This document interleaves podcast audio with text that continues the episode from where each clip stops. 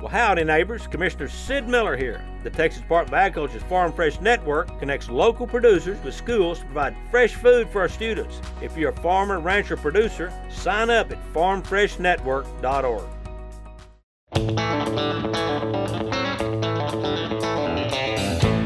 I'm Joe Goff with 3J Performance Horses in St. Augustine, Texas.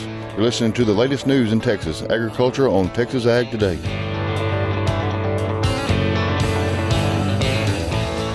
Welcome to Texas Ag Today, a daily look at the latest news in Texas agriculture.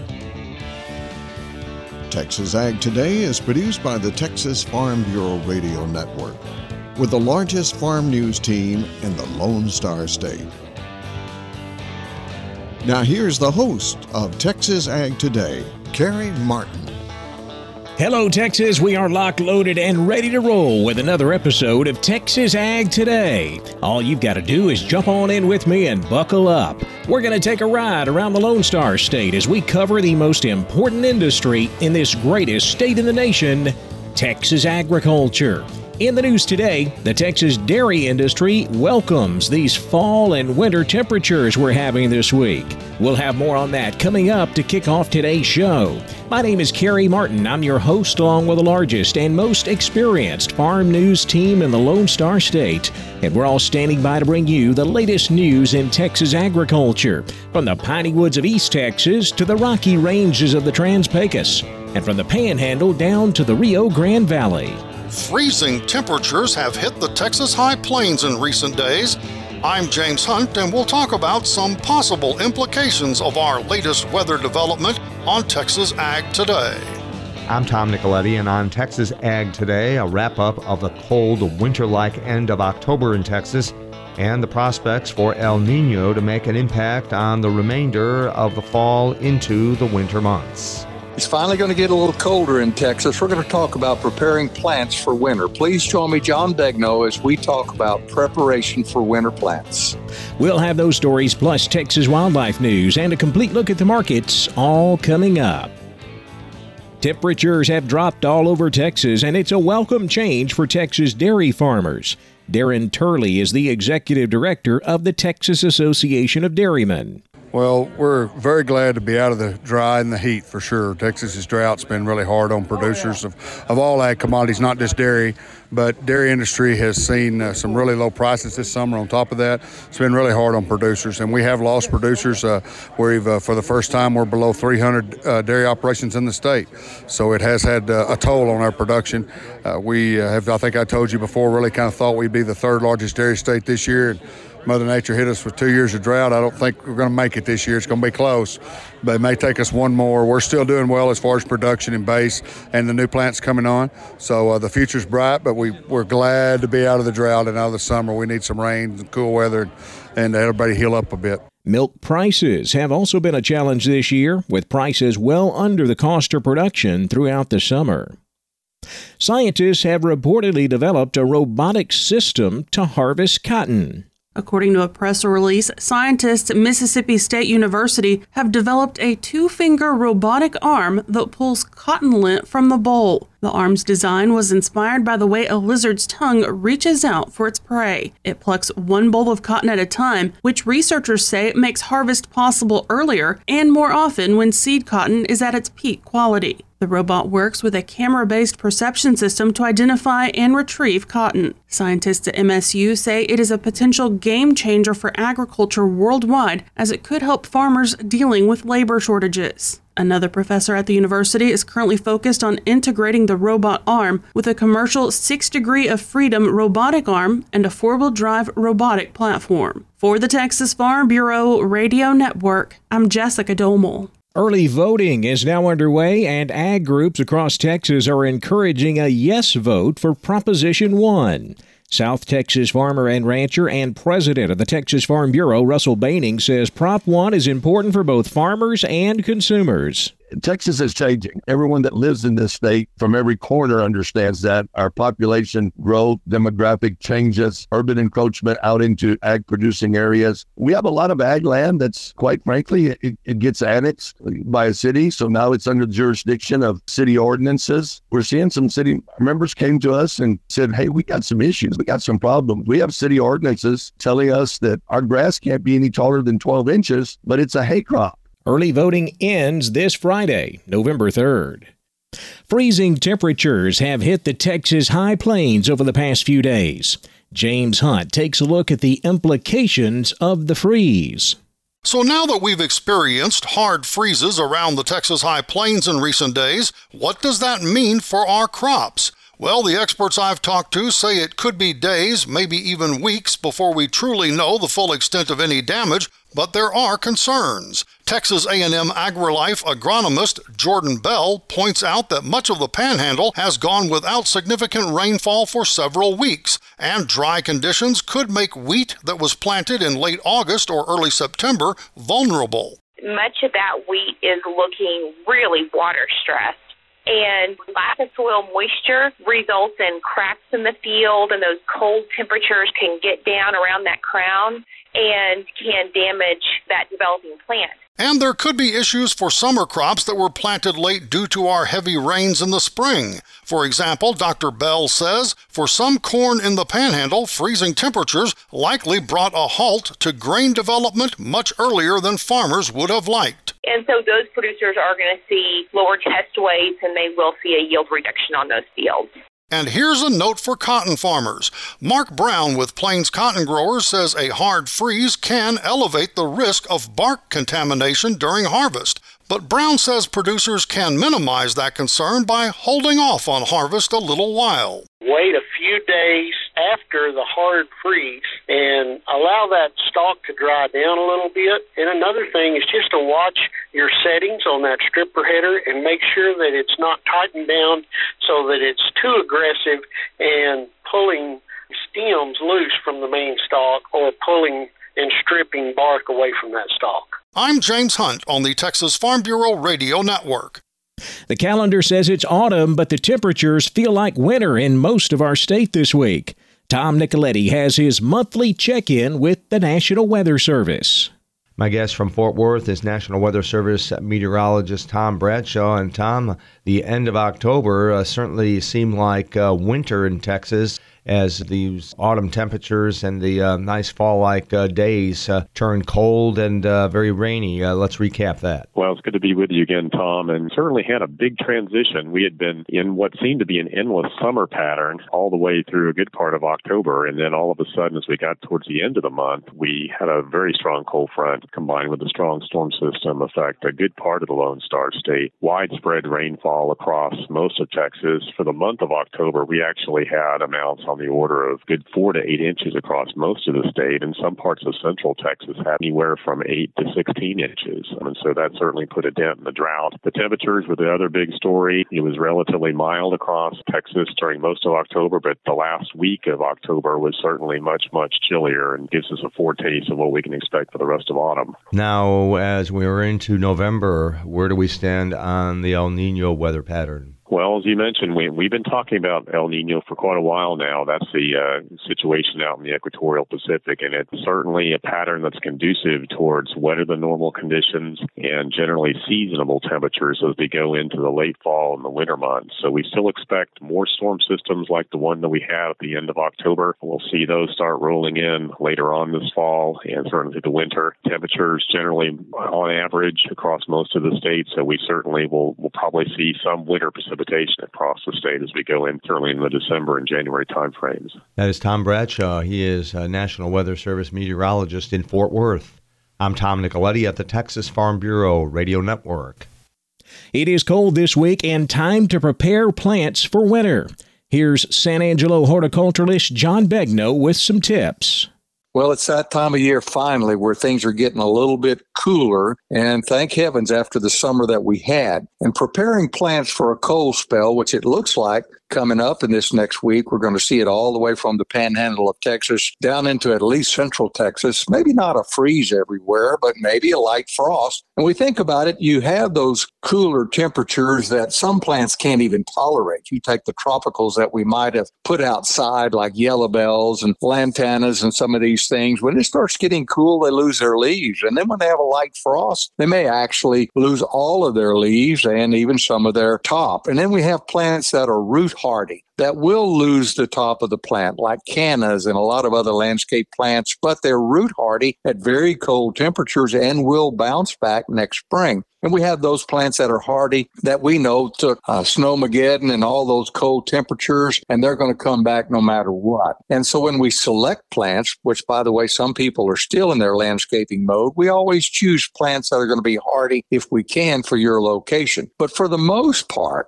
a lot of planting, other than maybe a little annual color, is kind of out of the question. We can plant trees, really hardy trees and woody shrubs, but for the most part, we're going to delay planting until next spring, or at least fruit trees and pecans and things like that till after the first of the year. Now, some plants are affected and we try to cover them during that first frost, and that's okay if it's going to be a light frost and you want to just cover them and protect them. And then they come back for the, let's say, the next warm spell could be as much as a month before we have a frost or a freeze again. And that's okay to do that. But for the most part, covering these types of plants are not going to really be that beneficial in very cold weather. Now, water, on the other hand, can be very helpful. You want to water before a very cold spell. And this is good, especially when soil is dry and cracked and cold air can get in there and damage roots. So remember that. The exception might be palm trees. If you're in central Texas and South Texas and it's going to get very cold this winter, then we usually do not water palm trees because they seem to be a little bit hardier if you don't water them prior to a very cold spell.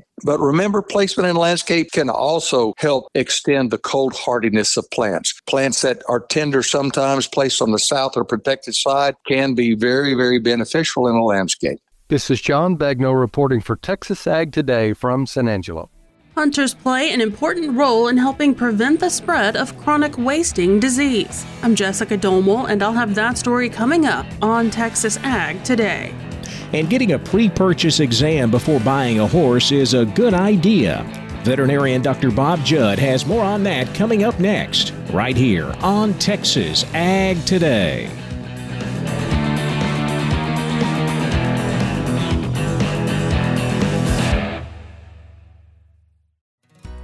Well, howdy, neighbors. Commissioner Sid Miller here. The Texas Department of Agriculture's Farm Fresh Network connects local producers with schools to provide fresh food for our students. If you're a farmer, rancher, producer, sign up at farmfreshnetwork.org.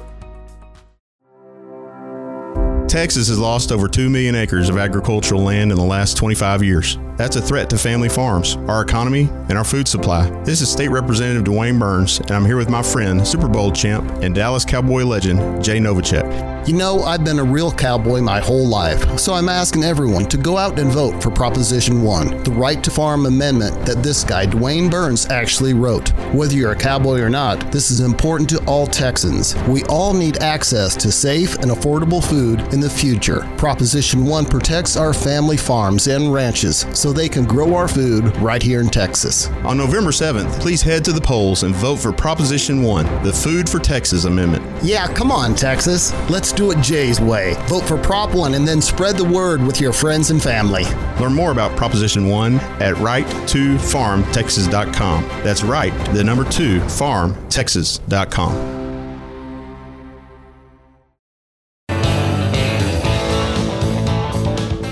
We're keeping you informed on everything happening in Texas agriculture on Texas Ag Today.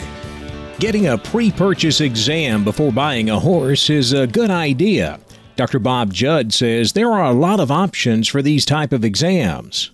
A pre purchase exam can be anywhere from just a thorough physical exam and lameness exam to performing multiple tests on the horse to determine the health of the horse. A general pre purchase exam at our clinic involves checking all body systems physically and then performing a lameness exam by watching the horse walk and trot to check for lameness. We also check for foot pain and perform flexion tests by flexing various joints to see if this affects the horse's gait at a walk and a trot. Some horses are ridden for a pre purchase lameness exam, and some are not, depending on the veterinarian. The pre purchase evaluation does not include a positive or negative grade or whether the horse fails or passes the exam. The veterinarian will also not make any recommendations about purchasing or not purchasing the horse. The veterinarian's job is to evaluate the horse medically. Depending on the purchaser, x rays or radiographs are sometimes performed on these horses to gain further knowledge of the horse's condition. This does add significant expense to the pre purchase fee, and one problem is deciding which joints to x ray, and a lot of this depends on the use of the horse. For example, barrel horses generally have different areas of concern than race horses, so the vet may be x raying different areas. Some purchasers would like an upper airway examination with an endoscope, while others will request a reproductive exam if the horse is going to be used for breeding. If possible, the vet will want to look at previous medical records if available and realize even with a pre purchase, your veterinarian does not have a crystal ball to see the horse's future and has to consider only how the horse looks on that day. I'm Dr. Bob Judd on the Texas Farm Bureau Radio Network. Texas hunters play an important role in preventing the spread of chronic wasting disease. Jessica Domel tells how in today's Wildlife Report. Due to new and existing chronic wasting disease containment and surveillance zones, deer hunters in more than a dozen Texas counties are now required to bring any white-tailed deer, mule deer, or other member of the deer family they harvest to a CWD check station within 48 hours of harvest for testing. There are nine new CWD zones this season as the result of positive detections of the disease in the following counties Kimble, Brooks, Washington, Gonzales, Frio, Zavala, Sutton, and Hamilton. There will also likely be a new zone in Medina County. Alan Cain, Big Game Program Director for the Texas Parks and Wildlife Department, says the zones are an effort by TPWD to monitor and curb the spread of the disease certainly safe to hunt in the zone. And in fact, we need hunters. Hunters are one of the best ways to help manage CWD. We need hunters to harvest deer. Uh, obviously, if you let numbers get out of hand and CWD is present, it just means there's more host on the landscape. If you can manage for a lower deer density or, or lower population, healthier population, you may have CWD out there if it's in that free ranging population, but it's hopefully maintained at a low prevalence and doesn't spread. And to be clear, those areas that I just listed, chronic wasting disease was only detected in a captive breeding facility in those counties. And so that hopefully gives us some comfort. The disease isn't outside those facilities at this time, but we have zones in place in those areas to allow us to collect some samples around where that positive detected in that facility there to determine whether the disease is outside of that facility or not. We'll have more on this on our next show. For the Texas Farm Bureau Radio Network, I'm Jessica Domel. It's time to check the markets. We'll be back with a complete look at the livestock, cotton, grain, energy, and financial markets coming up next. Keep it right here on Texas Ag Today.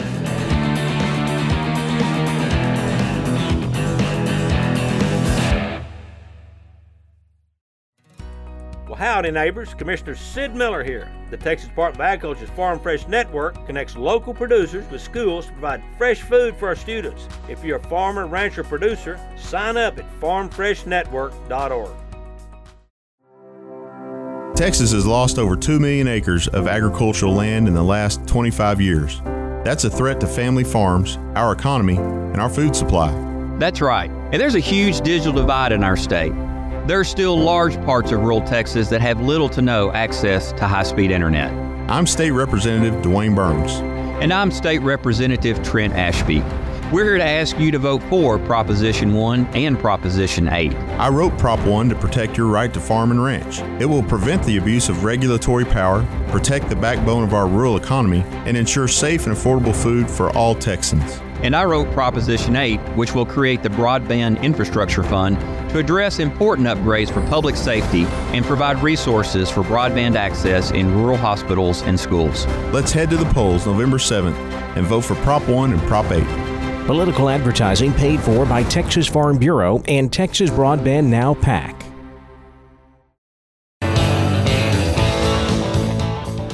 We're giving you the market information you need on Texas Ag Today.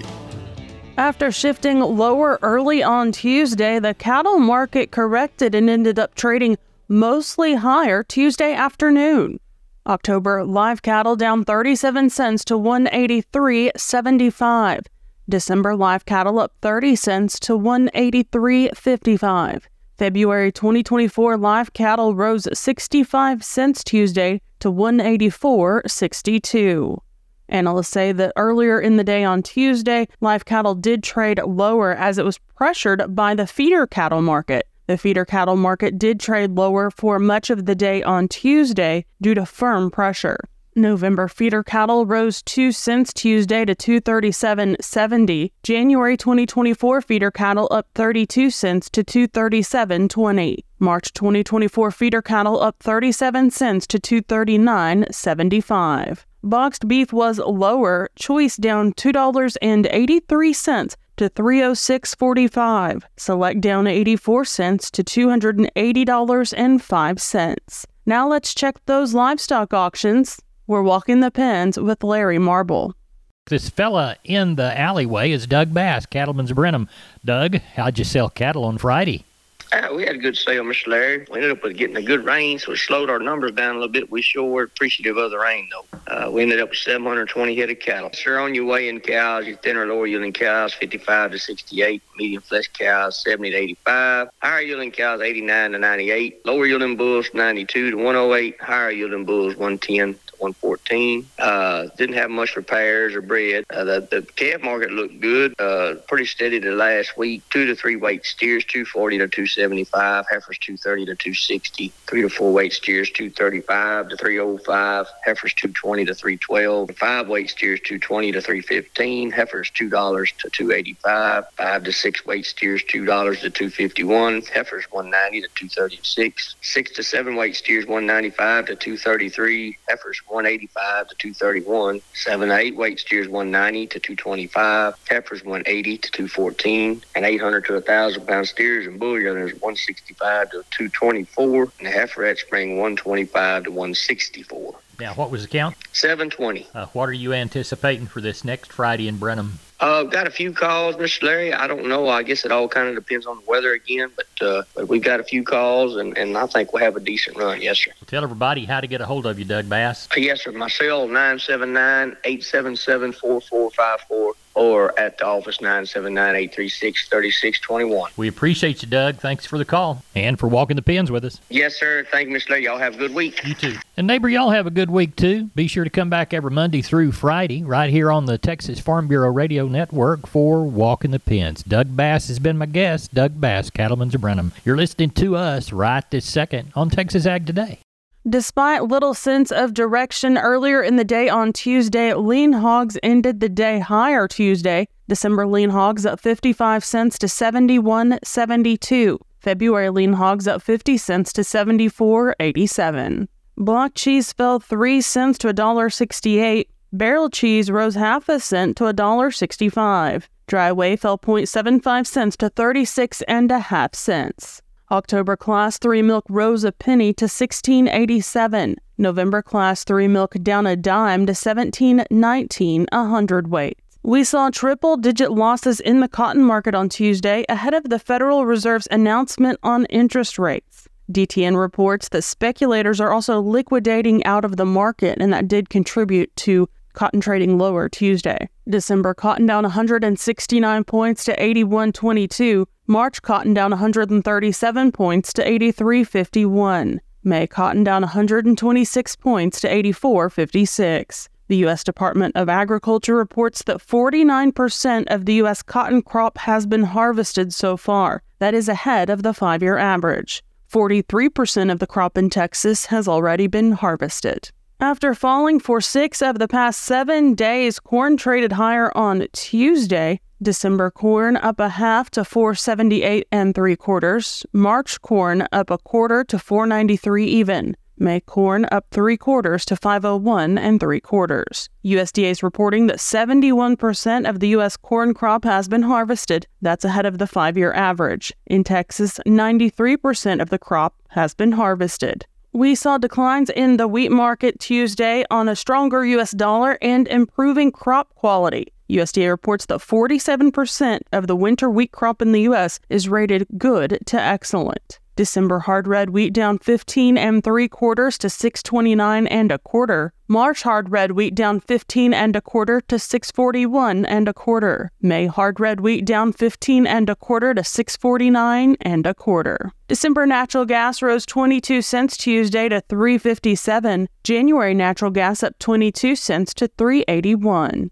December crude oil fell $1.29 Tuesday to 81.02 a barrel. January crude oil down $1.17 to 80.51 a barrel. The Energy Information Administration announced on Tuesday that U.S. field crude oil production hit a new monthly record in August. According to Reuters, that record was 13.05 million barrels per day. The Dow up 86 cents to 33,015. The S&P 500 up 20 points to 4,187, and the Nasdaq up 40 to 12,830. Well, that wraps up this look at the markets, and that wraps up this edition of Texas Ag Today. We hope you join us next time for the latest news in Texas agriculture. I'm Jessica Domel. I hope to see you then. Thanks for listening to Texas Ag Today. Be sure to subscribe to our podcast on Apple Podcasts, Google Podcasts, or Spotify.